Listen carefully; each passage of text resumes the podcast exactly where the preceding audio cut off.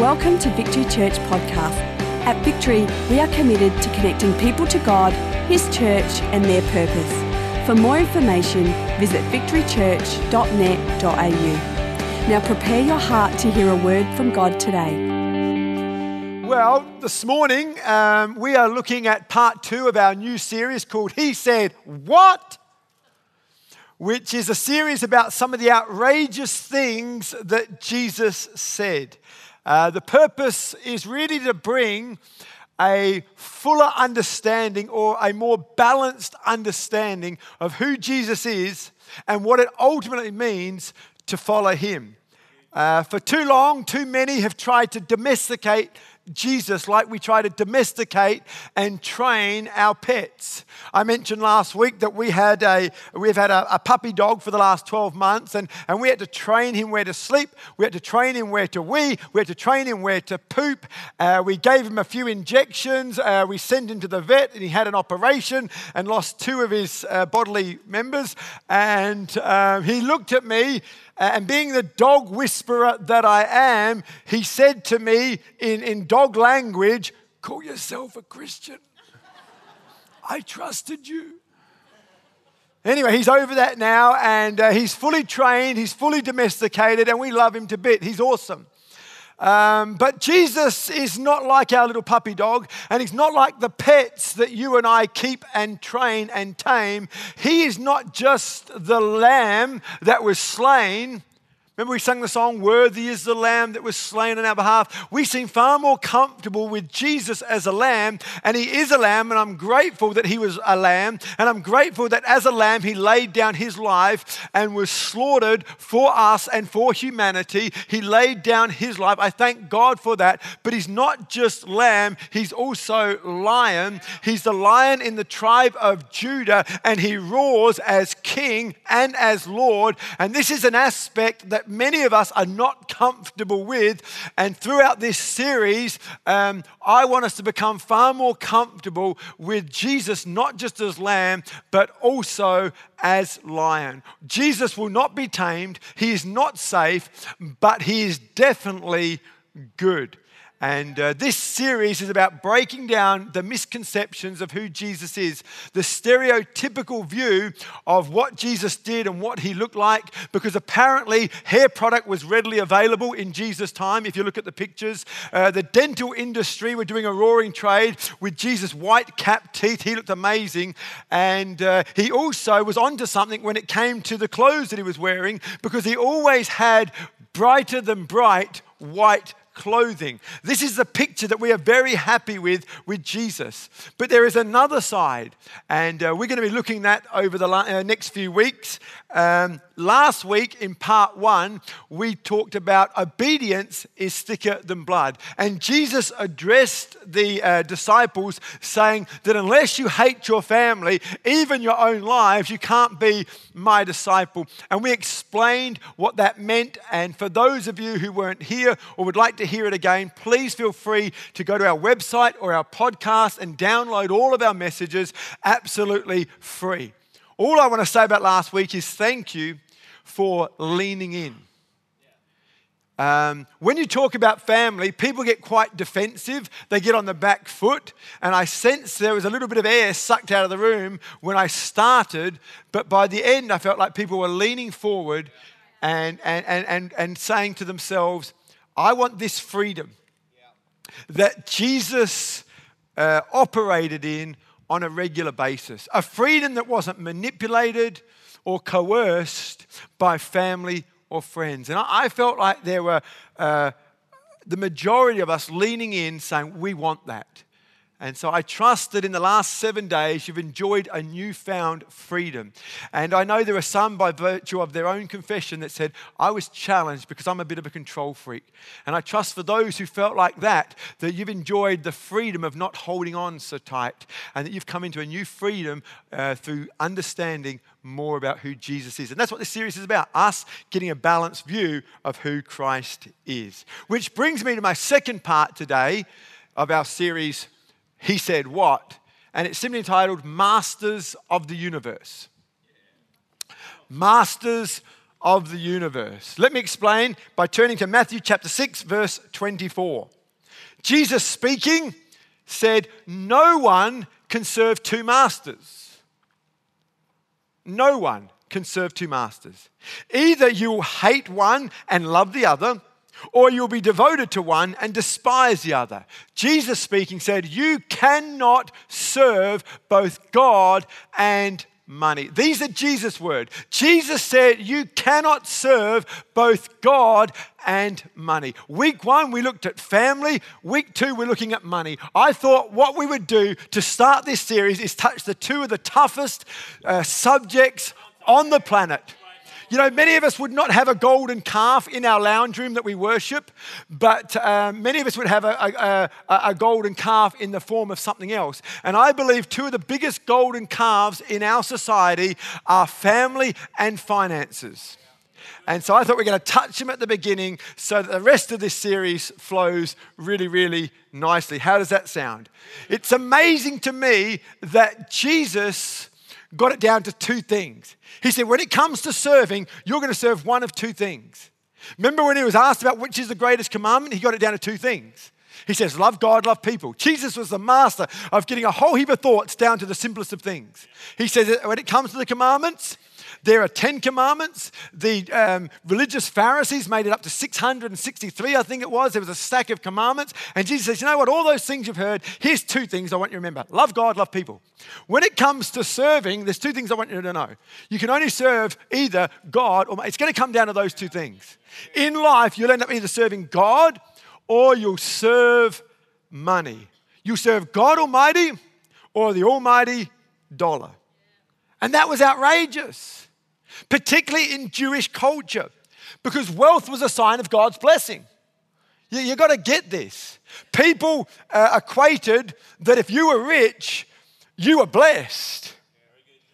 And you were blessed because God loved you. You had favor with God, and the favor with God was seen in your bank account. And so when Jesus said you can't serve God or money, this was outrageous because they equated blessing with wealth and wealth with blessing. So, what was Jesus trying to say? I believe Jesus was trying to say that God does not mind you having money, but He does have an issue with money having you. At the whole crux of what Jesus is sharing, I believe Jesus is trying to get across the heart of the Father, saying, My Father doesn't have a problem with money. He doesn't have a problem with you having money. What He does have a problem with, however, is when money has a hold of you. You see, money is a marvelous ma- uh, servant, but it's a terrible master. It's a marvelous servant, but it's a terrible master. When money is your master, it will enslave you. But when Jesus is your master, it will free you, it will liberate you. Those that have been set free by Jesus are free indeed. The message behind what Jesus is saying in all of these outrageous statements is he wants us to live in a new level of freedom. Money is going to ensnare you, money is going to trap you, money is going to deceive you. And Jesus is saying, don't buy into the lie that more is more. Serve God and be set free.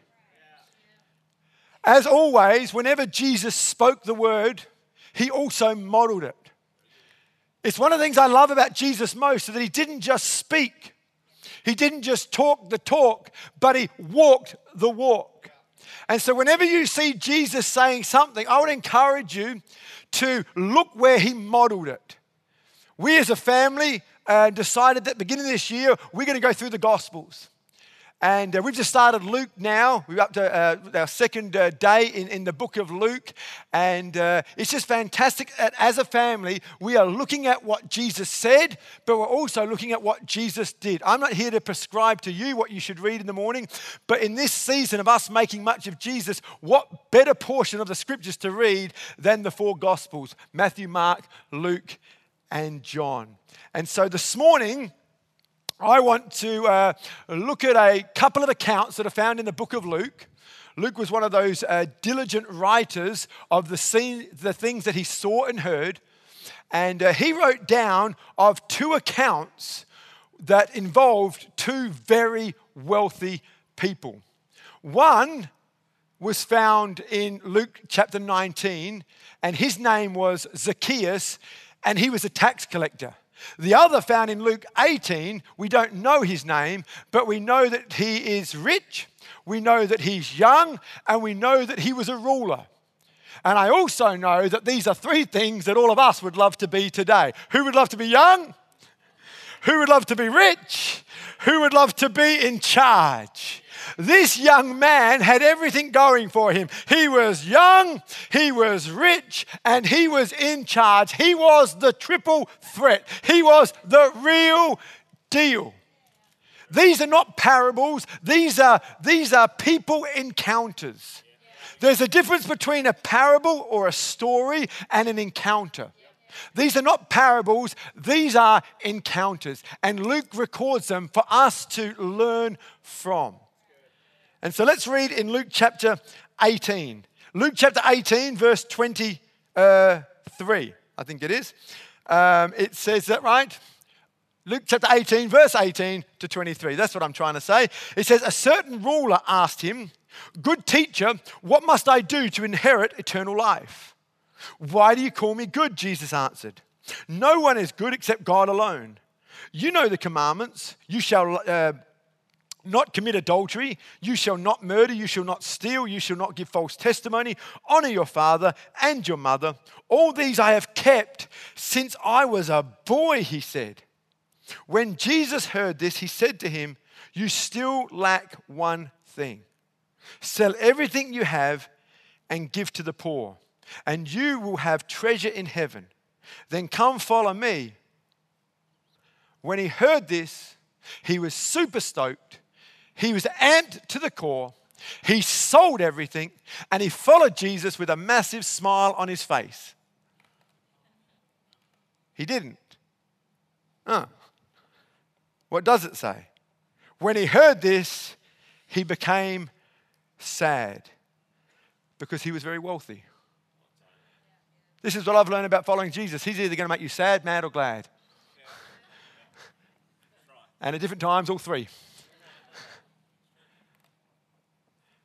That's Luke 18. But you flip over one chapter to Luke 19, and you read of another rich man. His name was Zacchaeus, reading from verse 1. Jesus entered uh, Jericho and was passing through. A man was there by the name of Zacchaeus. He was a chief tax collector and he was wealthy. He wanted to see who Jesus was, but because he was short, he could not see over the crowd. So he ran ahead. He climbed a sycamore tree to see him, since Jesus was coming that way. When Jesus reached the spot, he looked up and said, Zacchaeus, come down immediately. I must stay at your house today. So he came down at once and welcomed him gladly. All the people saw this and began to mutter, He has gone to the guest of a sinner. But Zacchaeus stood up and said, Look, Lord, here and now I give half my possessions to the poor, and if I've cheated anybody out of anything, I will pay back four times the amount. Jesus said to him, Today salvation has come to this house because this man too is a son of Abraham, for the Son of Man came to seek and to save the lost. We can learn a number of things from these two accounts, and we're going to look into that in just a moment. But can I just say this off the bat that Jesus is not after our money? And can I just add to that, the church is not after your money. And can I add to that thought that I am not after your money? Jesus is after your heart, not your money. For where your treasure is, there your heart will be also. The church is not after your money, the church is after your heart. I'm not after your money, but I am after your heart. See, this is not a money matter issue, this is a heart matter. The heart of the matter is a matter of the heart. And we see Jesus in these two accounts He's not fooled by what he sees or what he hears, but he responds differently because he's always interested in the heart. He doesn't see these two rich men and say, Oh, show me what you've got. He doesn't respond the same way And yet, in many ways, they have a lot of similarities. They have a lot of things going for themselves. But Jesus is ever interested in their heart, my heart, and our heart. And so he responds differently because our hearts aren't always in the same place. And so he doesn't treat rich people all the same. He doesn't treat poor people all the same. He doesn't treat middle class people all the same because our hearts can be different. You can be rich and have a good heart, and you can be rich and have a stingy heart. And Jesus will treat you differently according to your heart, not what you have or not what you don't have. So we're not after your money, we are after your heart.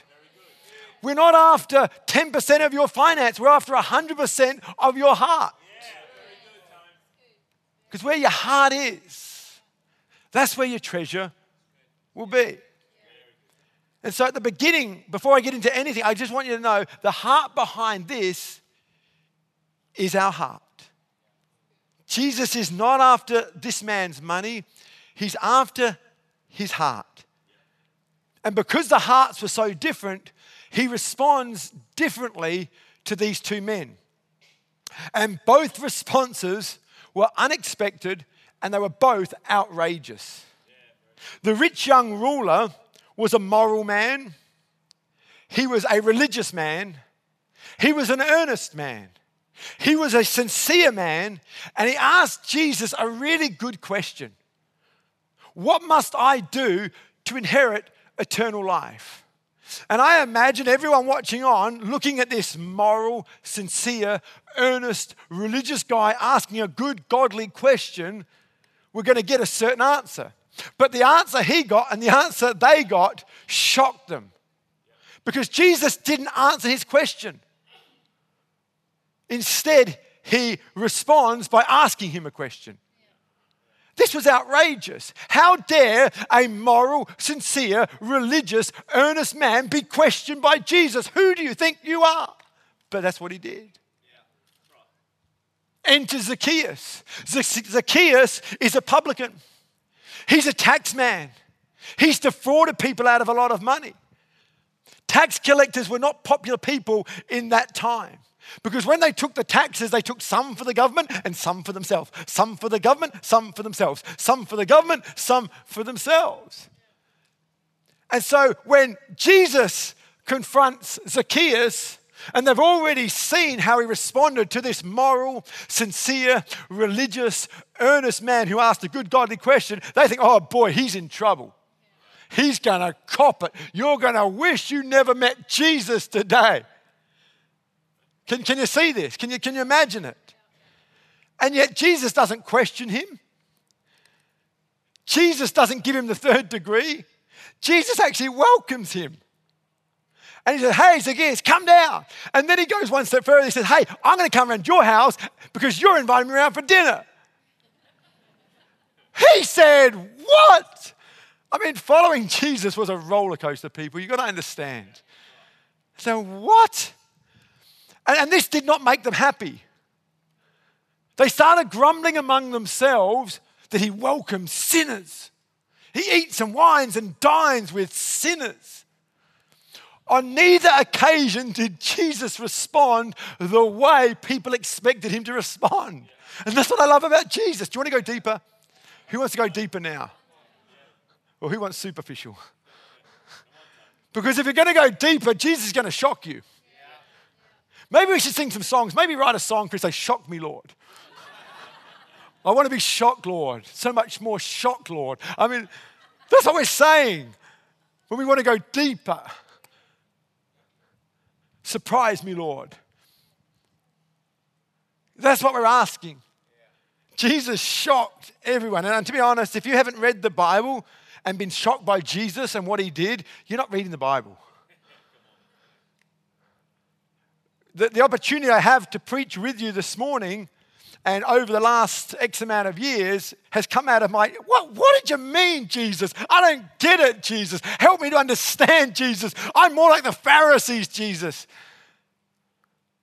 I'm just being honest with you. If you read the scriptures and every time you read them you think you're like, like Jesus, you're probably not reading it correctly.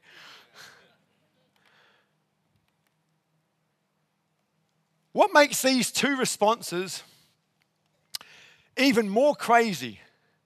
The response of the rich young ruler, the response of those who heard what Jesus did for Zacchaeus, what makes their response even crazier is because of a parable Jesus told just before the encounter with the rich young ruler. Jesus told a parable about the Pharisee and the tax collector, almost preempting what was about to happen during that day. So before he met the rich young ruler, before he had, he had this encounter with Zacchaeus, Jesus tells a story. He tells a parable, almost preempting what is about to take place, preparing the people's hearts with a story so that when that story is outworked in life, they would be ready for it and they would know how to respond. I don't have it on the screen, but in Luke chapter 18, so it's the very same chapter that we find the account of the rich young ruler.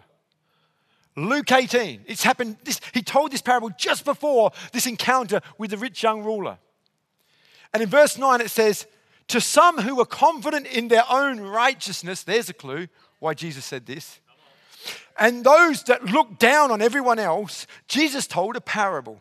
In other words, he was, he, Jesus was brilliant at reading people. He was brilliant at reading a meeting. He was brilliant at reading attitudes. He wasn't fooled by what people said or did. He knew the heart of a man. And based upon what uh, was in the room, based upon the self righteousness, based upon the arrogance, he told them a parable. And it goes a little something like this There were two men that went up to the temple to pray. One was a Pharisee. Geez, that just, in a moment we're about to meet one of them. And the other was a tax collector. And we're about to meet one of those too in a, in a moment. The Pharisee stood by himself and prayed, God, I thank you that I'm not like other people, robbers, evildoers, adulterers, or even like this tax collector. I fast twice a week. How about this? I fasted 21 days once. I give a tenth of all I get. But the tax collector stood at a distance he would not even look up to heaven. He beat his breast and said, God, have mercy on me, a sinner. I tell you that this man, rather than the other, went home justified before God. For those who exalt themselves will be humbled, and those who humble themselves will be exalted. When Jesus was confronted by these two different men, he responds in two different ways because their heart's condition were different. And we're going to look at that right now. The first thing that I see was different was their revelation of Jesus. The revelation of Jesus was different between the rich young ruler and Zacchaeus. Jesus asked the rich young ruler a question. This was his response. He said, Why do you call me good?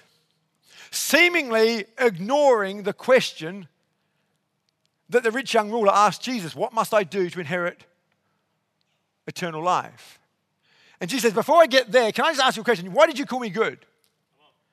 And what you need to understand about that is to use the word good was synonymous with God. And so when you acknowledge something was good, you were saying it's of God. It wasn't just a casual word like we use it today, it had big meaning, strong meaning, deep meaning. It wasn't just a flippant little word, oh, that was good. When you said something was good, you were equating that act, that sentence, that word with it being godly. And so Jesus effectively was saying, Are you saying that I'm God? Because how you respond to whatever else comes out of this conversation is going to determine whether you're obeying God or not. So, are you saying I'm God? Or are you just trying to flatter me and butter me up to give you a favorable answer? If I tell you that you're awesome, you'll tell me I'm awesome and I can have eternal life. Now, here's the great thing about Jesus' line of questions. If the young man is sincere and meant nothing by it, he's not going to be offended. But if there is something behind what he's doing, the offense is going to show. Very few of us just own our own mistakes. And sometimes we have to be pushed and coerced just to find out where we're really at. And that's what Jesus is doing here with this rich young man.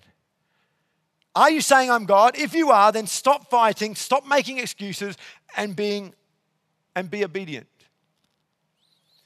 Zacchaeus, however, he just climbs a tree so that he can see Jesus. He didn't climb the tree to be seen by Jesus. He didn't climb the tree to be seen with Jesus. He climbs the tree just so that he can get a glimpse of his glory, just to get a glimpse of this Jesus God. I, I just want to see him, and I'll do whatever I have to. And even if it's from a distance, I want to see Jesus. And I'm going to do whatever I have to. I'm going to run ahead. I'm going to climb a tree. I'm not going to use my allow my excuses of how short I am. I'm going to get in the position to be able to see Jesus. He doesn't have to acknowledge me. He doesn't have to speak to me. I just want to see for myself this man, which is a far cry from the rich young ruler who, who just wants to be seen with Jesus. See, I have the privilege in my world of meeting with many different people, and, and I love it. But I want to meet with them to be with them and to learn from them and to glean from them. It's not about getting an Instagram photo with them. I think sometimes we miss our moment with people because we're too busy trying to let everyone else know that we were with them. And I think it's a problem in society today. We go to a concert and we stand there videoing the whole thing and missing the moment.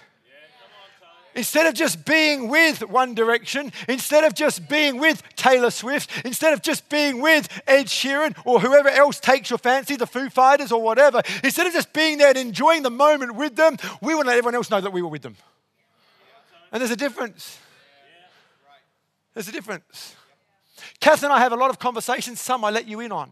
There's many I don't because it's got none of, nothing to do with you. And it's a problem to me when we have our devotions with Jesus and we're quick to just let everyone else know what we got out. Some of those things are personal, some of those things are private, some of those things are just between you and Him. And what I love about Zacchaeus, he's not trying to be seen to be with Jesus, he just wants Jesus for himself, he just wants to see Him. There's a different revelation of who Jesus is going on here. Secondly, the conviction of sin was different. The rich young ruler was so oblivious to his own sins that even when Jesus says, You know the commandments, that was meant to stimulate him mentally. That was meant, to, meant for him to get thinking a little bit different. And Jesus You know the commandments. And he goes through some of them, not all of them, just some of them. He conveniently leaves some out. And at that moment, the young man was meant to say, Hang on, Jesus, you left some out. But he didn't. Jesus just picked the easy ones. And by the easy ones, I mean the easy ones for this guy. See, there's some things that we find real easy. Thou shalt not gamble. If you don't like gambling, it's real easy. Not that that's one of the Ten Commandments, but you know what I'm saying.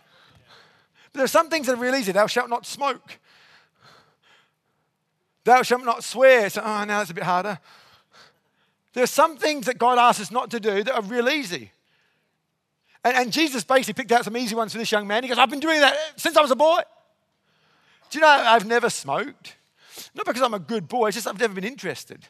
Do you know I've never gambled? I just, I'm, just, I'm just not a gambler.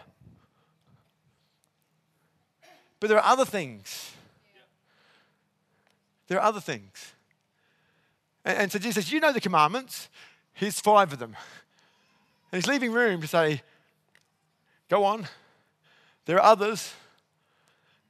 And instead of saying, Oh, actually, Jesus, you missed some out, and the ones you left out are the ones I struggle with, he goes, I've done all those since I was a boy. He's totally oblivious of his own shortcomings. Now, when Jesus started with the law, he wasn't saying that the law can save you. The law cannot save you. The law was put in place to reveal the error of our ways. The law is like a mirror that reveals how dirty we are, but it can't clean us. Have you ever walked in the mirror and said, gee, I need a bath? But the mirror can't clean you. The mirror points you to the bath. The law acts like a mirror to show us our sin and it points us to Jesus. Because Jesus is the only one who fulfilled the law, He's the only one who upheld the law. And because sin and God's glory don't mix, we need a, perf- a perfect uh, mediator, and that is found in Jesus. And so I look at the law and say, I suck, I suck, I suck, I suck. Thank God for Jesus. Jesus, I love you. Jesus, if it wasn't for you, I'd have no access to the Father. But because you fulfilled the law, and because I'm in you, I have access to the throne room of the Father. The law is not there for us to try and uphold so much as to reveal that we need a Savior, that we're all sinners. See, Jesus conveniently left out the last commandment, thou shalt not covet, which this man was guilty of. He had a conviction about other people's sins, but he couldn't see his own. Zacchaeus, however, he wasn't questioned by Jesus at all. He didn't have to have or receive the third degree. He just starts blurting. He just, he's so stoked to have Jesus in his house. This day just went from good to great. I was just hoping to see Jesus here. He's in my house. This is awesome. And Jesus, I want you to know I'm going to give away half my possessions to the poor. And by the way, all of those that I've defrauded, and Jesus, uh, there's a lot, I'm going to pay back fourfold. He just starts blurting. He just, he's so aware of his own sin. Being in the presence of Jesus has made him so aware of his own inadequacies, his own shortcomings. He just starts declaring, he just starts confessing.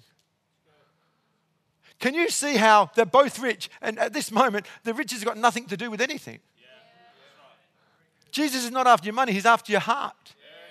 Jesus doesn't love your money, he loves you. And he wants to bring the necessary change in order to set us free. And whatever we are held, whatever is holding us in bondage, he wants to reveal to us to see us set free. This man didn't need to be set free. Zacchaeus didn't need to be set free. He just, he just responded and received the freedom. The third thing that we see that their understanding of money was different. The rich young ruler uh, was confronted again by Jesus. He says, uh, You still lack one thing. I need you to go sell your possessions and give to the poor. In other words, there is a put your money where your mouth is. Friendship, we can receive Jesus, but discipleship, there comes at a time, a time where you have to put your money where your mouth is. If we're going to be followers of Jesus, we have to put our money where our mouth is. And what I love about this, instead of Jesus confronting him with the 10th commandment, he just gives him opportunity to expose where he's guilty of breaking the Ten Commandment. He doesn't preach about coveting. He doesn't do a great preach. And I think sometimes the preaching of God's word, this, we kid ourselves because we've heard it, we're doing it. And so instead of preaching about coveting, Jesus just gets him to do something and sees how he responds to highlight what's in his heart. And so he says, Hey, I want you to do something. I want you to sell your possessions and give to the poor. He says, No way. Jesus didn't have to preach against coveting. This man already was guilty of coveting. So you can say, I love Jesus, I'll do anything for him. How about you get on a roster and serve as a volunteer? and help out our incredible team of volunteers who give of themselves tirelessly. Who wants to go deeper? We should change, write a song. I want to serve you, Lord in the cafe, Lord. I want to serve you in the car park, Lord. Probably wouldn't fly. But, but that's what we're saying. We say, I love Jesus, and I, and I don't love money more than Jesus. I say, cool, well, just, how about you do this then? No way. And Jesus don't say, can you see how much this has got a hold of your life? Whether it's money, whether it's family, whether it's your time, whether it's your sports, whether it's your hobbies. Jesus didn't preach against it, he just gave an opportunity to highlight what was in the man. You say, I'm so grateful that you forgave me. Are you so grateful that you'll forgive someone else? And it'll create an opportunity. I can't forgive him. I and at that moment, we have to ask ourselves are we more like the rich young ruler or are we more like Zacchaeus?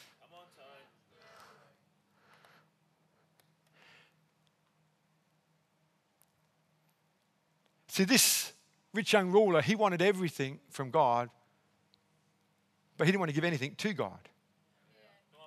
Ravi Zacharias tells this great little story about a boy that loved collecting marbles. He lived next door to a little girl who had a lot of candy.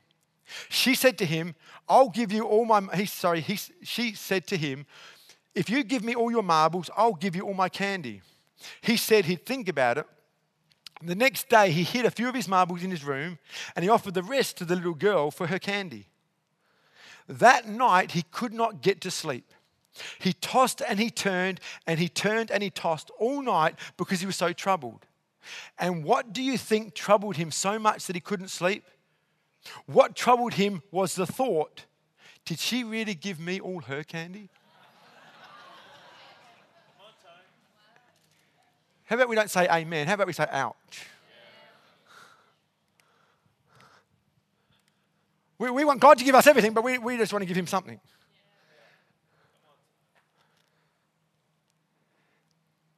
Zacchaeus, on the other hand, without even being asked, just offered half his possessions and to make a financial remuneration to all those he'd ripped off. He wasn't even asked. Can you see the different understanding? When, when you love money, you won't put it on the table. That thing that you won't give to God, that, that's what's master and Lord of your life. If you can't at least put it on the table, it doesn't mean God will take it. You just got to put it on the table. Zacchaeus goes, Here, look, I'm going to start here. He just throws himself. I love Zacchaeus. He just throws himself on the table. Jesus didn't say you've got to pay back four times. He just said, I'm going to do it. Jesus didn't say, I'm going to give, I want you to give half your possessions. He said, I'm just going to do it. Because it wasn't about all or half, it was about where's your heart. And we don't see Jesus saying to this man, Hey, I told the rich young ruler to give all. You're only offering half. You're being stingy. No, no, because it wasn't about all or half. It was about heart. The fact that you're offering says that money hasn't got a hold of your heart. The fact that you're offering says, You know what? You've passed the test. Which brings me to my last point, number four. The outcome of their choices was different. The rich young ruler went away sad. See, he didn't have money, money had him. It was his master, it was his identity, it was his security. Can I just say, if the offering comes around it makes you sad or mad, it could be, like the rich young ruler, that money's your master. I'm not talking about coming up with a clever excuse to mask it. I'm just about if it makes you sad or mad, there's a good chance that money's got a hold of you more than you give credit for. That's why Jesus puts us in moments that test us to find out what's in us. Here's the incredible thing about this rich young ruler he came to the right person, Jesus. He asked the right question What must I do to inherit eternal life? He got the right answer sell and give. But he made the wrong choice. See, at the end of the day, it doesn't matter whether you belong to a good church or not, it comes down to the choices we make. You can sit here and listen to some great preaching, and you do. Uh, with some great people, and you are. But at the end of the day, it comes down to the choices we make. He went away sad because he chose to ignore the man Jesus and the advice of Jesus. And he went away sad. Zacchaeus went away glad. Jesus says, Salvation has come to this house today. Zacchaeus was set free from the love of money. See, it's the love of money that's the root of all evil, not money. It's the grip of money. It's a tight hold of money. It's I can't let go of money that's the problem, not money. And so this man was free free to be a son of God, free to serve God, free to give. See, this was never about money, this was always about heart. And if we can get to the heart of the matter, we'll be able to get to the root issues in life. And if we get to the root issues, we can see freedom come.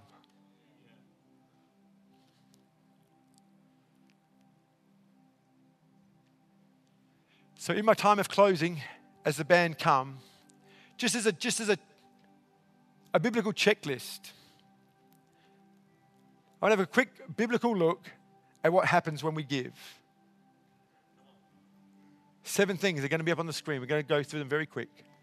We prove our priorities. When we give, we prove our priorities. My daughter Jordan sat up in front of, uh, stood up in front of the youth and did the offering. And she said that she'd been working for 12 months, and one of the first things that she did was organize a self debit of a certain percentage of a wage to go straight into the church account, thus proving her love, commitment, and trust. Secondly, we free ourselves from the love of money. You can sit under some great teaching, but it won't set you free. You can make a commitment, but it won't set you free. There's only one thing that actually sets you free from the love of money. There's only one thing that actually sets you free from the grip of materialism. There's only one thing, and that's actually when you choose to give. There's only one thing. There's nothing else in this life that's going to set you free from the grip of materialism and the love of money other than giving. When you give freely and there's nothing in it for you, it's the only time you can say, I'm truly free from the love of money. You can buy somebody a ticket to a movie that you are going to and, and, and enjoy. It's not the same. Just when you give, no strings attached. Thirdly, we communicate our trust in God. Chris did a great job this morning just highlighting that. Eventually, if we're going to truly trust God, it means stepping out in an area we're not sure. God, I can't afford to give, but I trust you. It doesn't make good financial sense to set aside a certain percentage of my income. In this financial climate, it doesn't make sense. And God's saying, I know, I know, but it's not about making, it's not a making sense issue. It's not a money issue, it's a trust issue. Do you trust me? Come on, test me. Do you trust me? Spend on your money. We want you to be able to put yourself in a place where you trust God because that's where the growth is. All the disciples stood in the boat when Jesus was walking to them, but only one got out. And that was Peter. And Jesus said, Come. And I want you to know that moment, Peter was not actually walking on the water, he was walking on the word. He was walking on the word of Jesus that had come. The word of Jesus superseded the physiological, biological, uh, qualities of that water.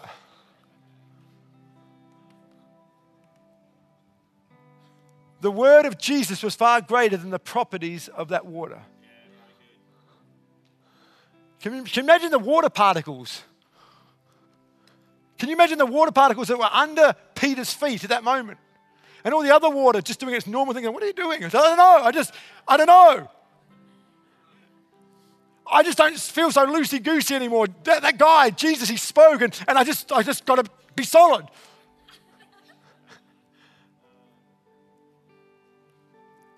The word of Jesus is so powerful.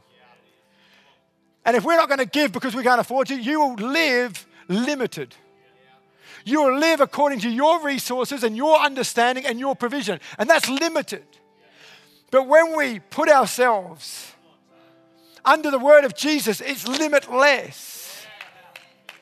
You can't claim the scripture, I can do all things through Christ who strengthens me, but live according to your ways.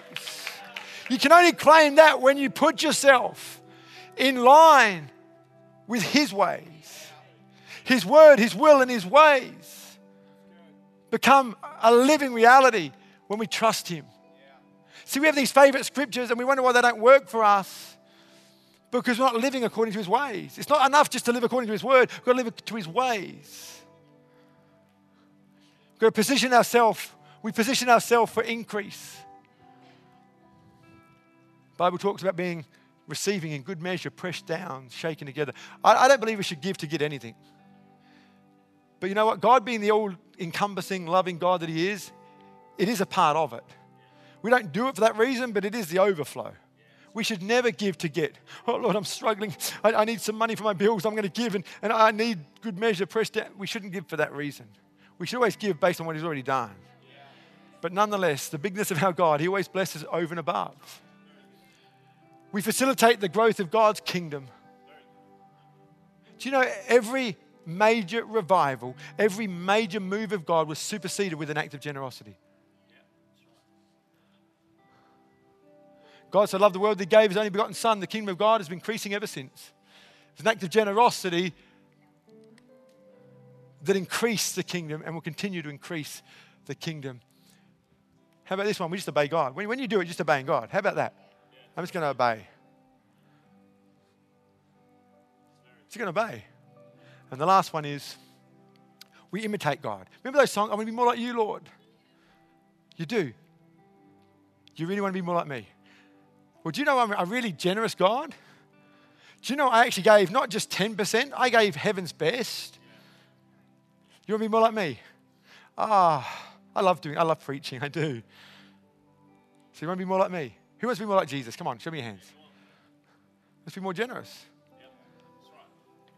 I don't see Jesus sitting on the front row or even the back row for that matter when the offering bucket goes by and saying, Church, all they want is my, my money. I don't see him doing that. So if we're doing that, we're not being like Jesus. But when we give, we become more like him.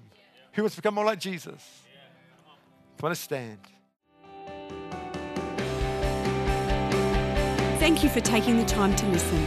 If you have any questions, please email us at admin at victorychurch.net.au